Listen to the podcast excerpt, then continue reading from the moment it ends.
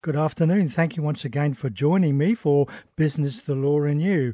Julian Campbell here. We've got another interesting show lined up for you this week. A bit later in the program, we'll have a look at a couple of our Harvard Business Review tips. One of them is get some perspective on your stress. We're also going to be talking with Christina from uh, Ideation at Work about the uh, Minute on Innovation, and we're actually looking at driverless ships today. But right now, we're going to prop over to Dale Beaumont from Business Blueprint, talk about 52 ways to build your business. Good afternoon, Dale. Good afternoon, Julian. And thank you once again for joining us. Always a pleasure. So, so you ran a very successful uh, business conference on the weekend, and uh, in a couple of weeks, you're going to come up again with your 52 Ways workshop. Do you think uh, business strategies are changing very fast these days? Absolutely. Uh, we are living in uh, very new times with regards to the rise of, uh, of technology, um, social media, uh, cloud based uh, systems, and uh, it's really important that business owners start to learn how they can better use technology and, and all of these really cool modern forms of marketing so they can continue to stay relevant and to make sure that their business prospers. So, well, your your uh, workshop, Fifty Two Ways, uh, in a couple of weeks' time. Of course, fifty two strategies is a lot to cover in one day, and we mm. certainly can't cover them in the next six minutes. Um, and you're looking at things like marketing, systems, sales, social media, outsourcing, websites. Uh, maybe we could just mention a couple. For example, what mistakes do you think people are making with social media? Yeah, when it comes to social media, I think the first thing is many businesses are still ignoring it. Um, so you really have to be using social media if you want to stay relevant and top of mind. It, it, it really, social media is is the main um, kind of pastime now that that uh, where people spend their time. Uh, it's less time in, in in the past. It was television, radio, newspapers, and magazines. Mm. Now um, half of their people's times um, is, is, spent uh, in social media. So that's really it's so important. So a lot of people make the mistake of ignoring it. You can't ignore it any longer. Then when it comes to actually doing social media, a lot of people don't understand the different platforms that are out there or which platform is right for their particular business. There's a different demographic to Facebook as opposed to Instagram and uh, Snapchat and LinkedIn. It's important that you know who, where, who your customers are and which social media platform is worth your time and attention because you can't manage them all. And then there's also skills that people need to learn about how to actually uh, provide great content on a regular basis and then drive traffic back to your website or to your core offers. And consistency is very important, isn't it? Uh, absolutely, you need to be consistent, and so for a lot of uh, business owners, uh, the good news is that you can outsource uh, some various different aspects of your of your marketing and social media. Um, so another topic that we talk about uh, during 52 Ways is also outsourcing as well, and mm. I'll be mm. showing business owners how they can uh, have a virtual assistant to work for them for as little as five or six dollars an hour, and to help them to manage a lot of their uh, repetitive tasks within their business. How important do you think systems are to business success? Uh, yeah, systems are very important because if you're a business owner, the most valuable commodity that you have is your time. And if you're stuck doing a lot of uh, repetitious tasks over and over again, then you're really not going to be able to uh, to really scale and, and, grow your business. So to be able to document your uh, processes, your methodology, is just means that you can spend less time on the doing and more time on the on growing your business. And uh, last time we had you on the radio, there we talked about your business advisor app, Brin, B R I N, um, and uh, you've made some exciting updates to that since we last spoke. Have. So uh, Brin is a free app that we have that people can download. It's like having a business advisor in your pocket. So Brin now knows the answer to more than 5,000 business questions, and uh, you basically just tap a microphone and you ask a question like, how do I generate more leads, or how do I increase my profit, or how do I market my business, and uh, Brin will give you an instant answer. So it's, uh, like talking to Siri, uh, but for your business. And right now the app is free, so you can go to uh, Apple, App Store, or to the Google Play Store, and you can download it for free. Um, and I'll also talk more about it at my upcoming workshop as well uh, 52 Ways, which is going to be coming to Newcastle, and um, the website is 52ways.com if people want to find out more. Um, and that's on the 17th of, uh, of uh, August, so that's two weeks today. Exactly. Yep. Looking looking forward to it. Uh, well, a final thought to wrap up. Uh, final thought to wrap up, and I would really say that um, you know you, you, are either um, green and growing, or, or you're white and rotting. So the the message behind that is you've got to keep growing um, in terms of your knowledge, in terms of your skills, because if you're not growing, yeah, then then you're dying. There's no kind of uh, in between. You can't stand still in business because uh, um, things are constantly evolving and, and changing. So that's the that's the advice is to keep learning and growing. Well, great. Stay stay relevant. Well, great. Thanks very much for your time, Dale, and we look forward to seeing you up here in Newcastle in two weeks' time. Great. Thanks so much. Thank See you. Bye bye. Bye. Dale Beaumont there from Business Blueprint, uh, a very uh, a very knowledgeable and effective young man, uh, certainly worth going to his free workshop. Um, and uh, you can also go to my website, www.businesswizard.com.au, to download your free ticket on the 17th. Time to pop over to Christina for our chat on innovation. Good afternoon, Christina. Good afternoon, Julian. How are you? I'm nice and warm, but I hear you're freezing down in Melbourne. I'm freezing in Melbourne. It's something like three degrees feels like two. I think this should be outlawed. I'm a beach girl, like not a. I'm not a snow girl. I thought it was cold here. Oh, it's freezing. It, it, really is freezing. Apparently, yesterday was colder, so I shouldn't complain too much. It was is an innovative way of making us keep warm, is there? I'm sure there must be. So, uh, right now, I'm relying on the big fat jacket, the gloves, and the boots. So, but I thought what we would talk about today. So we've we've been talking about you know autonomous vehicles. We've been talking about drones that are going to be picking people up, and you know all this kind of thing. We're actually working on an autonomous ship at the moment. So driverless oh. ship there's a, a, a Norwegian um, company that's working on an unmanned vessel. They say by the year 2020 they will actually be um, unmanned. They're kind of easing into it. So um, they're fully electronic. They have zero emissions. um, and next year it's they're going to be sailing in Europe. Uh, they say by the year 2019 they'll be able to um, work by remote control. Hmm. So they'll be fully automated. Um, by 2020, they'll be shipping containers, you know, across the seas. They can ship at the moment 150 containers. Now, just to put that into perspective, the biggest cargo ship in the world holds 19,000 containers. The average ship holds 3,500 containers. They say that these um, the ships are coming at a cost of twenty five million dollars and, and, like an upfront cost of 25 million with the GPSs and the sensors and everything.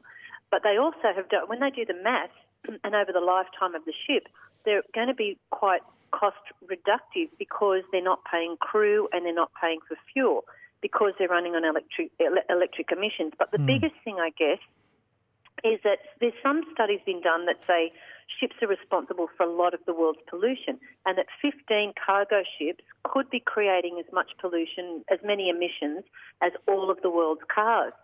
So the benefit in this, the benefit in the in the electric, as you know, every week we say mm. the person that invented the car invented the car crash. Mm. The benefit is um, environmentally running on electricity or running on the you know the electric um, and zero emissions is remarkable. It's remarkable headway into helping the environment. So they'll, they'll need, be able to eventually they'll they'll make them big enough to hold the, the containers. They'll need some big batteries too to get them right across the uh, oceans, won't they? They will. So um, you know how how and the, but the trends that are happening with solar power and the oh, way yes. that they're using energy now to, to recharge much quicker than it used to be. Yes. All these things, you know, they, and there, there are people there. Oh, we talked last week about the Tesla is going to remove the solar panel from the car because it doesn't emit enough charge to warrant the cost. These are all things that people, engineers, will be working on to reduce and increase, like to reduce cost, increase capacity. When that happens, you know, it'll, it'll just be remarkable for what it will do for emissions around the world. Yeah. The other thing I thought we might talk about, or I might let you know about today, is, is they've actually done the first human embryo gene editing, which is quite a scary thought in some respects. That they haven't actually transplanted any of these embryos um, into into uh, you know a carrier, a female carrier yet. They what they've done is they've, at the moment where the sperm hits the, the egg, um, where there's known carriers of genetic diseases, they've extracted um, the, the gene. So, for example, in one of the studies that I was reading, they've removed the MYBPC3 gene, um, which causes hypertrophic cardiomyopathy. One in 500 people actually suffer from this. There's no cure. The end result is a heart attack. So, mm. what they're doing is removing the defective gene um, at the moment of, of sperm being injected into the egg in the embryo. And what they're finding is 72% of the cells, um, after they've reproduced over, I think they're letting them go for three days, there's no sign of the um, of the, the, defective gene, which mm. is quite amazing when you think about how many inherited diseases there are, mm. and apparently there's over 10,000. Um, you know, there's breast cancers, Angelman syndrome, so many inherited diseases that if you could actually eliminate that, and you, then we, you know, we've talked about what effect does that have on the population, what effect does that have on the earth. But just imagine being that that family that can't have a child because you don't want to pass down any of these defective genes and this is a possibility for you. So, you know, damned if you do, damned if you don't. Car crash, you know, invented the car.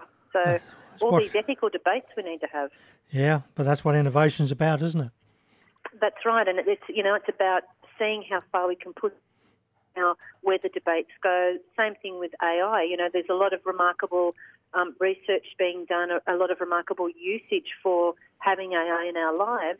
But a lot of the articles are going, how much control will we give AI? How much control will they have sure. over us? And for me, it comes back to how much control do we want to give AI?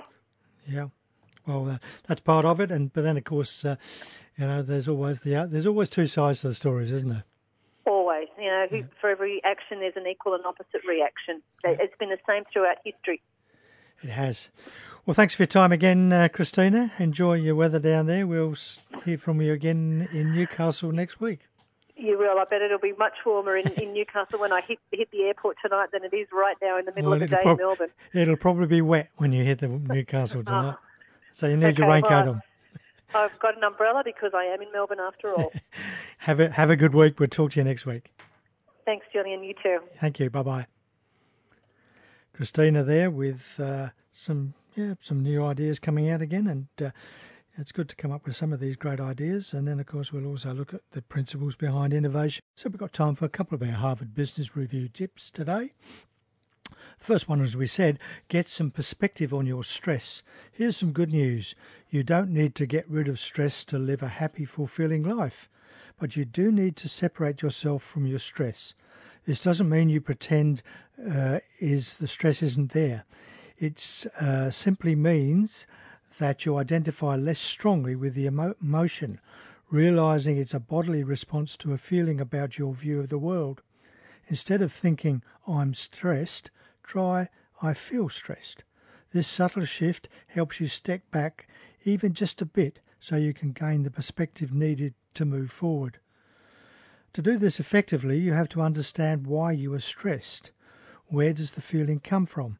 Curiously interrogate the feeling, considering the reasons behind your stress, the people who might be causing it, and the qualities of the stress experience. How do you behave when you're stressed? What do you tell yourself when you're feeling anxious? Recognize the patterns in your response. So sometimes we can just turn that stress around the other way just by rethinking our focus.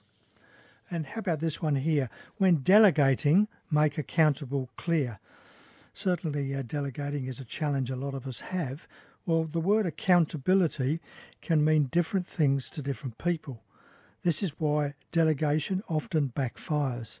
The person taking on the task doesn't know how much authority he or she has. The next time you delegate something, to be explicit about which of these ro- three roles the accountability person should play. First role, issue owner. In this role, the person has complete control over the decision. A full team may be assigned to help, but the issue owner can make the decision however he or she chooses. The second role is a team coordinator. This person is an equal member of the team with the added responsibility of logist- logistics such as scheduling and defining the agenda. He or she responsible for ensuring that there is a discussion, but he or she isn't responsible for the outcome. If the team can't come to an agreement, then they must escalate the decision. The third role that a person could play is a tiebreaker.